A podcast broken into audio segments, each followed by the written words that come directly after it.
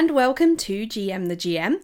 This is a podcast all about everything to do with escape rooms, but from a behind the scenes Games Master perspective. Or perhaps I should change that this episode to Virtual Games Master perspective. Because this episode is going to be about the difference between being a Games Master and being a Virtual Games Master. I hope you enjoyed the last episode all about virtual games. Thanks again to Amy for coming on and talking all about them. I've played a few since based on her recommendations, and it's been really, really good fun to play games that I wouldn't normally have been able to play. Either because uh, I couldn't travel there or just because there are just far too many escape rooms in the world. I couldn't possibly play all of them. So it has been really, really good fun to play some.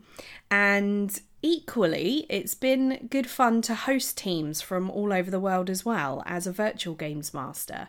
So, I'm going to tell you my little story for how I transitioned into a VGM. It was about two or three weeks into the lockdown, and I was chatting to a friend about escape rooms and about how my plans to run a mobile escape room had been put on hold because of the lockdown. So basically, just as all of the escape rooms closed, that was going to be the same week that I launched a mobile escape room experience. So that couldn't happen, but I still had the boxed escape rooms because the mobile escape games, I should say, because they're not rooms, the mobile escape games, nearly said rooms, are in a box. So I still had those, and I was chatting to my friend about it. And she suggested that I take the game, drop it off at people's house, and then go and collect it after they've finished playing the game. Which, yeah, not a bad idea, but after thinking about it, the logistics and the financial side of things, it didn't really stack up. But then it occurred to me that I could run it as a virtual game. Before lockdown, I'd played one other virtual game, which was a static camera on a table with a set of props and set of objects and I had to play through the game and there were lots of puzzles and you know everything that an escape room should be just on a much much smaller tabletop scale. So it occurred to me, well, yeah, I've I've played one before, so I know it can be done why don't I do that? So I adapted the games for virtual play and launched it. I'm saying I for all of this. It, it, was more of a we thing because I didn't create the games. I'm doing it in partnership with another company. Just in case he's listening, I'm not trying to take credit for everything, okay? Anyway, yeah, we launched it and it's been really, really popular. And I want to say since then, but that sounds like I was the first. I'm not claiming that I was the first to do it at all, but it was quite early in the lockdown. And since then, lots of other virtual escape rooms have popped up. Whether that be the way I'm doing it with a, an escape game in a box, or people are taking cameras around their whole escape rooms or people are developing purely online games and some people are developing print and play games as well and even postal games. So you purchase something and they will send it to you in the post for you to play at home. It's really really bringing out lots of people's creativity and it's fantastic to see all of the new things that have come online and are available to play now. It's it's really really great. I lo- i'm loving it. But that's how i came to be a virtual games master. And there are a few differences to being a regular games master in an escape room. So I'm just going to chat about those a little bit. The first one, and I'm sure actually m- most people that are now working from home can relate to this. Working from home is a great thing. I love it actually. I've got an extra hour, hour and a half in my day now because I'm not having to drive to and from work. And also, must admit, I'm being a bit lazy. With the lockdown hair and makeup, I'm not making much of an effort. Because being a virtual games master, I don't ever have to face a customer. I'm always behind the camera. So if I haven't done my hair, I haven't done my makeup, and I haven't bothered too much with what I'm wearing, it doesn't matter because they can't see me. Yay! but I'm sure that's not just me. I think almost everyone that's working from home is not making as much effort as if they would if they were going out. It's not just me, right? Good. All right. Although I might not be taking as much care over my hair and makeup, I have made sure that my hands and nails are pristine. And I've had quite a few compliments on them, which has been nice. That's the only bit that's on camera, so my hands is all they see. So I have had to make sure that they look good. I say had to, I always do actually anyway. My nails are always painted. But that's just me. The introduction is different. I don't have to go over as much health and safety. So people are in their own homes playing from there, and therefore I don't need to tell them not to stick their fingers in plug sockets, not to unscrew light bulbs, not to throw furniture around, and that kind of stuff. Because basically, if they want to do that in their own home, well, that's up to them, isn't it? I haven't got to worry about it.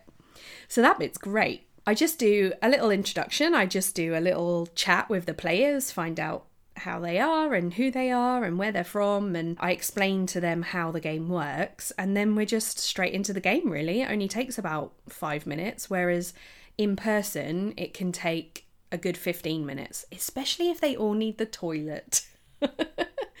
whereas with this one, I haven't really had anyone. Wow, I've had a few people suddenly like, oh, actually, I better just go to the toilet before we start. I've had a few people, but not many, and it's absolutely fine because it's not 10 people queuing for one toilet, so that's all good.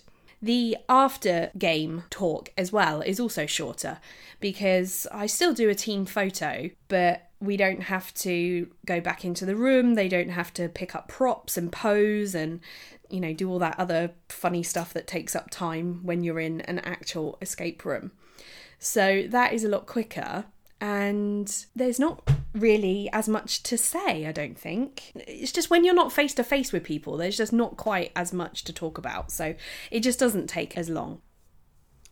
I don't have to pay as much attention to the game as a virtual games master, and that partly is because of the no safety to worry about. So when you're in a physical escape room, you're being watched all of the time, and a big part of that is to keep you safe. And if you start throwing things around or climbing on things and all that other stuff, we can stop you straight away. Whereas because people are playing from their own homes, they're generally just sat on their sofa or sat at a table and they're not going to go swinging from the light shades and trying to rip off door handles and all this kind of stuff because it's their own house and it's not it's not relevant. So I don't have any safety to worry about and therefore I don't have to be as intent on the game. Also, because it is just me that is able to move things and control the game, it, it, kind of ends up being a bit linear, which means that it's very easy to know what's coming next. Whereas in a physical escape room, there's five people running around doing all different things. You have to pay attention to all of them because if they want a clue, you need to know what that person's found and what that person's thinking and whereabouts they are in the game in order to give them the correct clue. But for a virtual game, because they can only do one thing at a time, it's obvious to know what comes next. So you don't have to be quite as switched on. You don't have to be quite as engaged as you do for a physical escape room. And I think I did say last time in the last episode with Amy that quite often I've got a little puzzle going on my laptop behind the camera because when the teams are just, you know, intent on a puzzle, because there are a couple of tricky puzzles which some teams can take 5 to 15 minutes on for the game that I'm GMing. I just sit back and I just do my puzzle and just let them carry on and they know to shout my name or, you know, ask for help if they need it. So I just let them get on with it. It's good. I like it. So there are tech issues with being a virtual games master, but there are different type of tech issues. For me personally, I don't have to worry about mag locks or sound effects or cameras. But if you are a VGM working in a real escape room, then you would still have to, you know, test and worry about all of that. For me personally, I don't. But I now have to contend with video technology. Well, I say I. Rather, I have to contend with the players figuring out how the video technology works. Actually, most people are pretty good at it now because I think almost everybody's had a Zoom or a Skype or a Facebook Messenger chat with family by now. So most people are okay with it, but every now and then I do get the odd person that doesn't know how to turn their audio on or doesn't know how to maximize the screen and that kind of stuff. So I have to talk them through how to do that. But that's okay, I really don't mind, and it is a lot less stressful than having to deal with a piece of technology in a room that's gone wrong. So that's really good. I actually only found out a couple of days ago that if someone calls me whilst I'm streaming a game, my audio cuts out and my screen goes blank. So that's not so good. I thought my battery had died at first, but then the call flashed up and I realised what was happening. Luckily, the players, I think, still could see everything, but I couldn't hear them. Uh, so I just sort of said, "Oh, sorry guys, uh, the screen blacked out. You know, could you just repeat what you said?" And it was absolutely fine. But at least I know that that happens now. That was a new one. So even ha- after having done this, how long have I been doing this now? Probably about six weeks or so. Even still, new things are coming up which you have to learn and deal with. One funny thing that you have to try not to do as a virtual games master is get anything from your house or get anything that shouldn't be there in the background when you're moving the camera. So if you're in an escape room, this wouldn't be a problem, I don't think, because everything is set up and it's all there. But because I'm doing a small game and it's in my house, I a couple of times have accidentally caught my shelves like behind the game and stuff, you know, when I'm moving the camera around so that people can see things. And I did accidentally get a pair of my shoes that were on the floor and I thought, oh, that doesn't look professional. So I had to move those for the next game. But I've done that now. I've cleared all the area now, so it's all fine. But that's just another thing that you don't really think about. I just had my shoes like under the table and then thought, oh, damn, they just saw my shoes. That doesn't look very good. So I had to move those. Oh, do you know what? I had a really achy back at the beginning of starting to be a virtual games master. Whilst I was still playing around with where to put the game, where to put the camera, and where to put my hands, oh my gosh, my back ached so bad because I was getting in some really strange positions to kind of try and show everything to the camera, but also be close enough to the game that I can reach it, but close enough to the camera that I can show it. And yeah, that took quite a few games to get the hang of and get everything in the right position, which I've now done, and that's fantastic. But there are still some times when I get achy arms because people need to see things for a long period of time sometimes. In a regular escape room, they would just go and pick up the item and flick through it. Say a book, for example. You know, they would just flick through the book. They could take as long as they want, and that's fine. With a virtual escape room, they don't they can't hold it in their own hands. So they have to ask me to flick through every page, you know, so they can just try and see if anything jumps out at them. And you imagine just like holding up a book for five minutes, your arms do start to get tired. So, holding everything up for the camera has made my arms quite tired sometimes. And I've had to try and position them so that I can like lean on things as I'm showing it to them. Now, I've got a lot better at it now, but definitely at the beginning, there were a lot of aching muscles. Those are about the main things that I can think of that's different being a virtual games master. So I'm just going to chat a little bit about the difference as a player because I've played a couple of VGM games now and I do enjoy them. There are a lot of people that have decided that they don't like them, and I do completely understand why. And I think it's because they can get quite frustrating if you imagine going into a regular escape room, team of three, four, five of you, you would all probably split up, look all around the room, pick up things, look under things. You know the drill. You get searching and you're all active. If you've got a team of five people all just sat down watching one person do something, it can get a bit frustrating because one person in the team might want to do that direction and the other person might do that direction. You could have five different people wanting to do five different things. But because you're only controlling one virtual games master, you have to decide as a team what you're going to do first. And so I do see how people get a little bit annoyed, frustrated, and impatient with that.